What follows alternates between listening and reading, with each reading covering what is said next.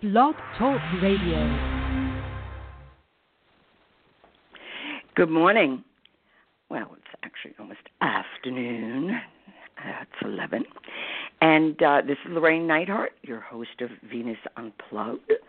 And what we explore uh, during these episodes are all things Venus. And uh, mythologically, astrologically, psychologically, all the Lees. We're up to all the Lees. And what we've been looking at is um, and exploring is the myth of the goddess Inanna, an ancient goddess. Uh, she was the goddess of Samoria, and we she was the great mother, and she and, and still is. We're not demoting her. And I, Inanna is also one of the greatest love stories, the greatest erotic and uh, mystical hymns. And when you read these hymns with your heart and with your feelings, it's astounding what you get in touch with. So, what I've been doing before, and next week I won't be here. Uh, I think that's May 2nd or something. I'll be here the following week. Uh, when we will then go into the descent of Inanna, when she goes to meet her dark sister, her shadow aspect, Ereshkigal. But before we get there, I want to um, explore Inanna and the laws. So she was given the laws. Uh, he, he was Endued, they say, was her father, but that was in a later, you know, misevolve. And they also have a political effect. So this is also the story of when the patriarch starts taking over, both male and female, and this, of course, takes thousands and thousands of years, as does transformation within our psyche. So, yes, we can have some uh, immediate revelations, but it takes psyche and soul. We've got thousands of years of information and transformation that goes inside of us. And the thing I was thinking about um, in reading a myth or exploring a myth or finding out what your personal myth is that is underlying your behavior or is kind of the prototype of the structure of your psyche because um, that that happens too. We can identify obviously mine as Venus and uh, all things Venusian. And it took a long time for me to realize that. But you know, after a couple thousand people tell you, you kind of catch on. So it wasn't my great insight. It was people like, "Wow, man, you really." I mean, well, you know, all things Venusian. Uh, my philosophy is go towards beauty, whatever that may mean. Um, it's, it's, it's not about a fashion. It's a beauty. It's the thing that evokes the heart. It evokes the imagination. You're in the presence of something, and beauty heals. Uh, and very often, Venus um, is crucified in this society of ours and distorted. But not Inanna. Inanna knew her stuff. Inanna one of the things I adore about her is, you know, she was so and is so in touch with the living sexuality of of union, of procreation, of planting. So much of the myths and and uh, hymns are in praise of. There's no sin. I don't talk about sin. It's, it's plowing and uh, it's a fertility goddess. She's also the goddess of war and uh, also the goddess of of uh, the heavens, the morning star, the morning Venus star, and you know. so. But what I was thinking about here is how does this apply, you know, in in an everyday. And so this is so amazing because she goes into the underworld alone she does a lot of this alone, except when she's hunting down her honeyman. And she's pretty verbal about that stuff. Uh, and she shouts it aloud, and they're, they're erotic uh, communion and conversation. I mean, it just makes you swoon. But I was thinking about in, in our own lives that there is a fact because I can, you know, I, as I see clients and because I I get a, like a living sense of what the culture is going through and moving through and um although it's personal on one level it's really cultural on another. So when we when we're not aware of something when we get into, and there's going to be a lot of this stuff going on until June 29th uh, with this Mars retrograde, you know, we, we get into uh, a disagreeable situation. Now, sometimes that's an internal disagreeable situation. And then if we don't want to deal with it, it sure is going to knock at our door. You know, ding dong, knock, knock, who's there? Oh, oh, what I don't want to deal with, here it is. So when we get into which we're usually not aware. You know, when we get into a mood, there's an archetype, an archetype stalking. When a man gets into a mood, believe me, his anima is having her way. She's really aggravating him. He doesn't know what's going on. He doesn't want to go there very often uh, because it is a loss to the ego for all of us, not just men, uh, to say, "Whoa, I'm not alone. This isn't my world, my problem, my boo boo, my successes. There is the inner world rules. And that's also what these hymns and myths are about. They're invisible. So it's a hint. What you can't see can harm you and can transform you, can do all these things. So when you get into an disagreeable situation where you see no opening, no direct path, you assume that you are quite alone with yourself. And I certainly have had this happen a thousand times. It's, you know, you're you're going through something. It's it's brand new, or so you think, or you can't handle it, or so you think. That's the moment nobody's around. It's a ghost town. Or your friends, or your mentors, or you can't get an appointment, you whatever it is. Well, I learned quick enough, but I did learn that when that happens, it's mine.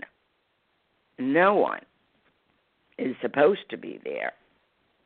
I've got to struggle with whatever that name of that angel or that boo boo is or whatever is happening. So this is a little hint on, uh, if you wish to uh, accept it, on how to deal with this. All right. So when you're feeling that you're alone with yourself, and I know how painful that can be, but when the aloneness, if we just don't go to the place of pity or rejoicing, or like, oh, this is all good, or oh, oh, th- there's a meaning in this. You don't know that. You're just saying that. You're not really feeling that. You're hoping that. But in this aloneness, in a way, you know, it foretells you are in the presence of something holy, of something beyond you, of something archetypal, of something that can bring you into a new awareness and with due time wisdom. So it's a good thing uh, if you think you're absolutely alone. Otherwise, you would never make up your mind when you can't get anybody. You can't think. It's like, okay, if I cook this down, it's either yes or no. Now, my feeling on that in most cases, in most situations, is well, in truth, you can only be 50% wrong. Because halfway through this decision, you start to realize, like, whoa, this was not cool. Or the opposite, wow, aren't I blessed that I tripped over this? So, and the fear, you know, fear doesn't live in eternity. And it's not eternal. It has its place. And now there are worthy fears that warn us, and then there's the the child's fears or the, the neurotic fears that we won't move, we're frozen because we're alone. Well, yes, we are alone. So it's good that we think that we're alone because you just you'd never make up your mind. You would remain a, merely a child. So when Inanna decides to go into the underworld after she gets all her, after Inanna gets her groove, right? She goes in alone. So when you're in a situation of, of being completely alone, before you pick up that phone or let your thumbs do the walking or texting or any of that, okay? You you know, you need to believe that you are practically alone, but you may find yourself in a really tight place where you can where you can't get out and you're helpless. What do you do? Then if you can, you know, write it in your diary or email it to yourself or leave a message, a loving message for yourself. Okay? Then you recognize you are not alone because in in in such an absolute impasse that is an archetypal situation. That's why it feels so huge or profound or deep. It's archetypal. You're standing on archetypal ground, or rather, archetypal ground is mugging you, okay? So that when you're in this impasse, say, wow, this ain't Kansas, man. This is an archetypal region. And what is present is an archetypal figure becomes constellated. So, what does that mean, constellated? That's like kissing, all right? So, we're in this deep state of aloneness, there is no one to tell our troubles to. Uh, there is nothing available to us, or everything that is available is just, blech, right? And we realize, like, holy moly, here I am, me with me. I can't. Oh, what, sweetheart, you like this story? That's Fata Morgana. That's my my Egyptian male Gemini cat. Guess she likes the story. So when you're in this place of this impasse, if you could just remember, oh, I'm in the presence of an archetype. It's been evoked, or it's come forth, or something has happened. So the constellation, that means the invisible world or the world of the archetypal world, which are the laws and the living principles, right, that I now knew all about, okay? It becomes uh, constellated, right?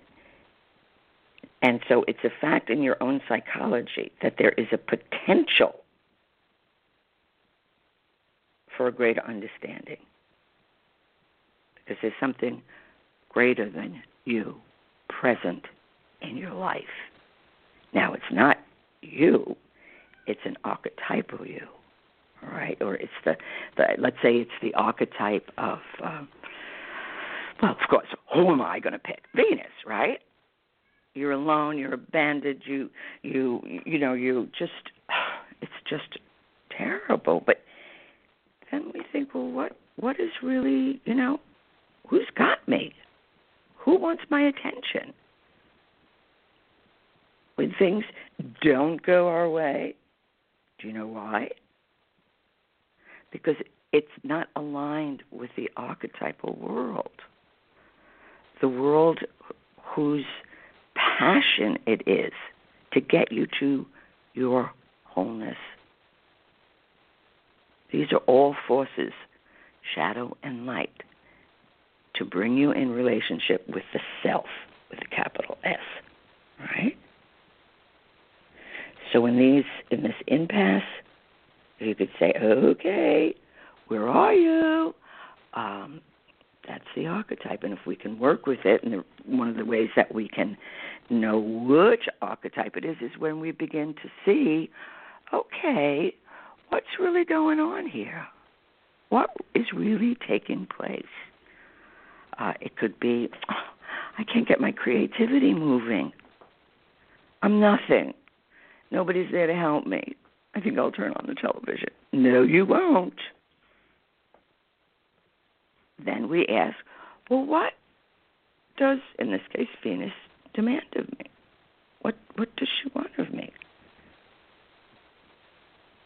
And whatever that answer may be. It may be a, it may be a discipline. It may be you know go out and go go see some beauty or get dressed up and stop walking around like a forlorn child and uh, know that you're impassioned. Stop repressing your delight or laugh or have a good time, whatever it might be. Okay.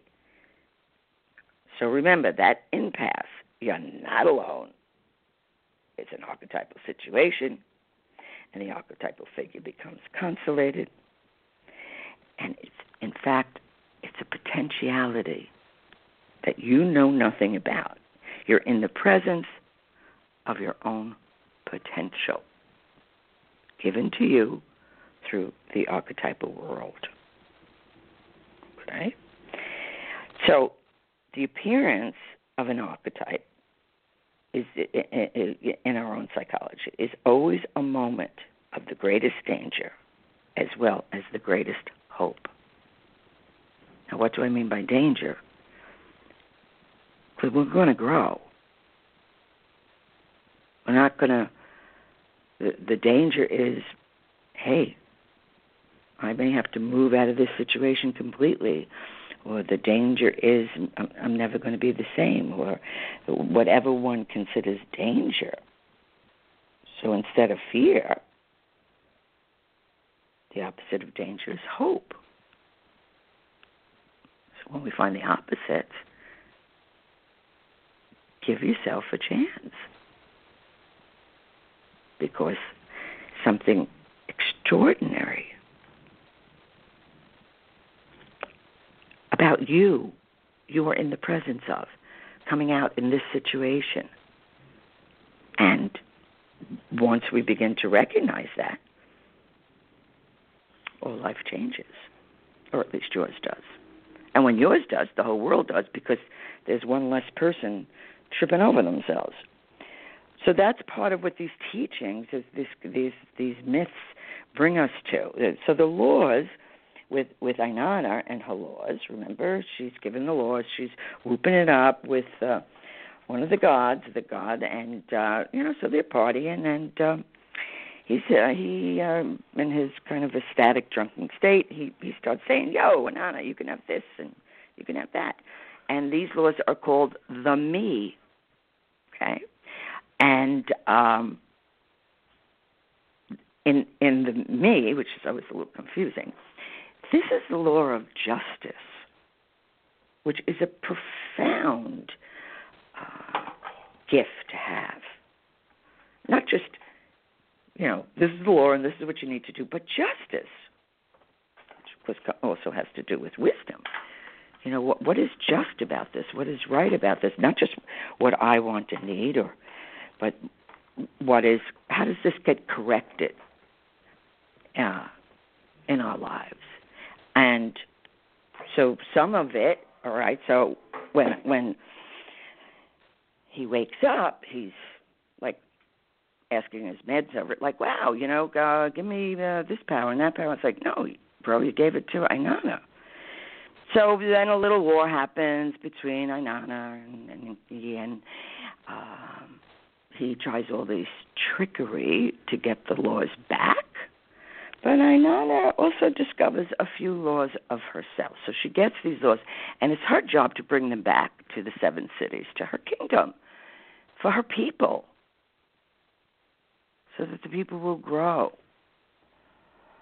So we can we can see this as the development of um, character. They, you know, they don't have this concept of sin, which is kind of interesting.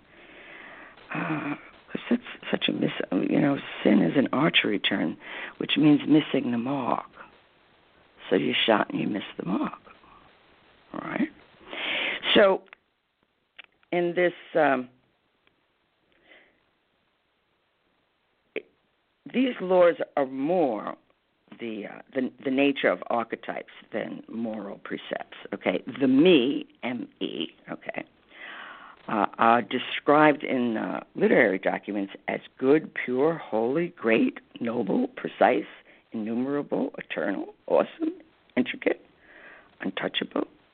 They could be presented, even given, held, taken, lifted, gathered, worn like a garment fastened at the side, directed, perfected. Deities could sit upon them and put their feet upon them and write upon them. And they could even be loaded on a boat and carried off from one city to another. It's great imagery. So, with the wisdom derived from her possessions of the me, Inanna incarnates the principle of justice. So what she does is she uh, comforts the widow and punishes the wrongdoer, as do does other goddesses in different regions, right? And compassion is one of of the qualities appealed to in the hymns of Inanna and Ishtar. So thy ways are just and holy.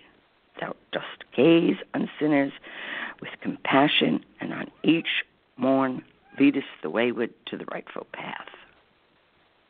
So it's not about poking eyes out, it's about bringing balance, integration, paradox.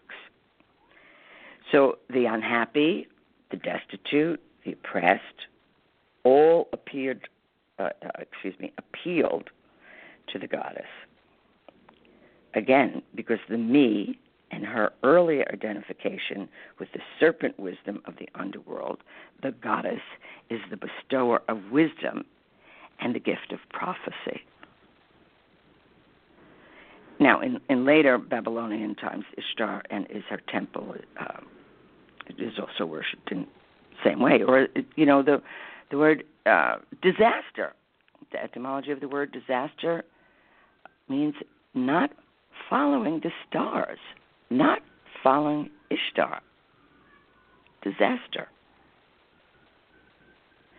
So in dreams, she also oh, is the dream giver. To give omens, do I arise? Do I arise in perfectness? Now, perfectness just means all our parts. We have a very distorted image of what perfect. It's one-sided. But to be perfect is to have the shadow and light, the balance. So when when Enki, you know, when when he was giving the laws to Inanna, um, he was a he was a god, but he was a minor god, right? And th- and that's where we start to see. We're talking thousands of years here. We start to see that you know where the patriarch wants to, and the patriarch is not a negative thing. It's just it's a it's like AD and BC. So let's get the heat off matriarch and patriarch. Uh, it, it's almost become a a, a curse or an ill omen. Well, it's the patriarch uh, well, we're talking. Well, well, it's you know millions of years. It's the caveman. What? Really? We, we, we, these are phases of development. Thankfully, hopefully, at the beginning of the the paradox and the integration uh, of taking and understanding both matriarch and patriarch, which would also be gods and goddesses, and integrating them when do we use them? All right. So he he again he tries to get back some of his powers, but uh, she's Inanna has uh, journeyed to the different cities, and she has given the laws, and she comes up with a few of her own. We all come up with a few of our own.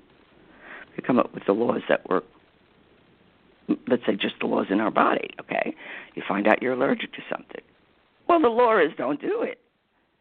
You break the law, you're going to have hives, or, or worse, you know, uh, breathing uh, problems or something, okay? So with the me, which is the laws, so she's she's going to keep these laws because they rightfully belong to her as a lunar goddess. So six times Enki sends his emissaries with fearsome monsters to bring back the me.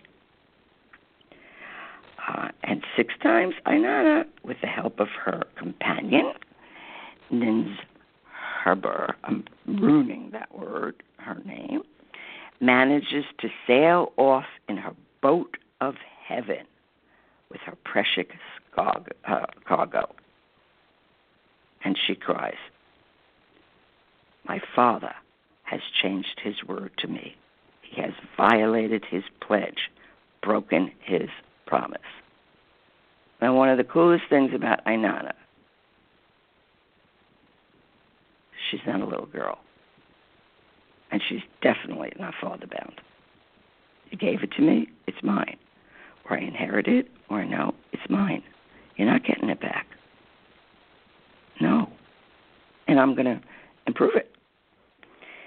So when she, you know, now, now she's got like monsters and all this stuff coming at her because he wants his powers back, and she's not going to do that. So, how often does that happen in one's own life? You develop a gift um, that's uniquely yours. And someone says, Yeah, but I, you know, you with that, or I turned you on to that, or I made you. Really? Well, maybe you did too good of a job because I'm out of here. Or, you know, in um, in, in narcissistic parenting. That's one of the biggest problems. Whoever, which one, and luckily, luckily you've only got one. If you've got two, you're gonna you're going to have a life of a lot of archetypal encounters, right? Uh, the, the parent in some way will say, "Oh, that's because you know I gave birth to you," or, or that's you know uh, I had that talent, but I didn't get. That's all a theft. And it is your right to say within yourself, no, I've earned this. And I'm not fighting this this person who wants to steal it.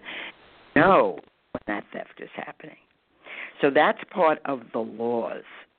So she has to, and she even gave a greater laws where she gave beauty and music and sound.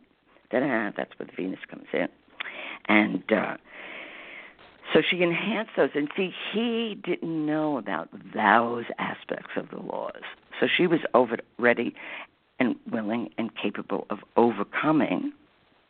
He didn't have full knowledge. So this is called the evolution and evolution of Inanna. She seems to have restored her powers uh, that once belonged to the Great Mother. And so hopefully this week you will restore some powers that belong to the Great Mother within you, and that allows you um, the task. Um, what is your task? What is your creative artistic task? And when I say art, that doesn't mean uh, professionally being an artist. Everything is an art: to cook, to dance, to move, to love, to birth, to clean a floor. There's always a way. If we bring in Venus, something else happens. Doing it in a different way. So, your task is what touches your soul. And the soul is more incarnate. The soul isn't necessarily interested in spiritual things. The soul is interested in the archetypal world, and and um, there are beliefs and I have to agree with them.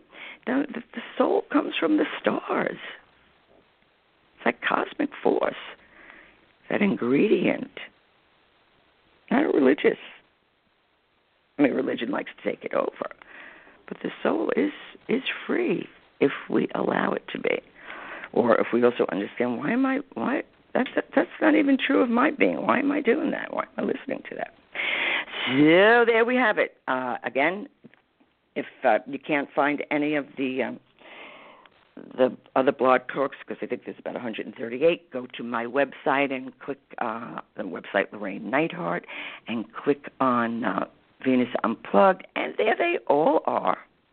Now, just so you know, over the next month, I'm going to be removing a number of them. So, if you want to listen, download them so you can have them and listen to them at your leisure. Bye bye.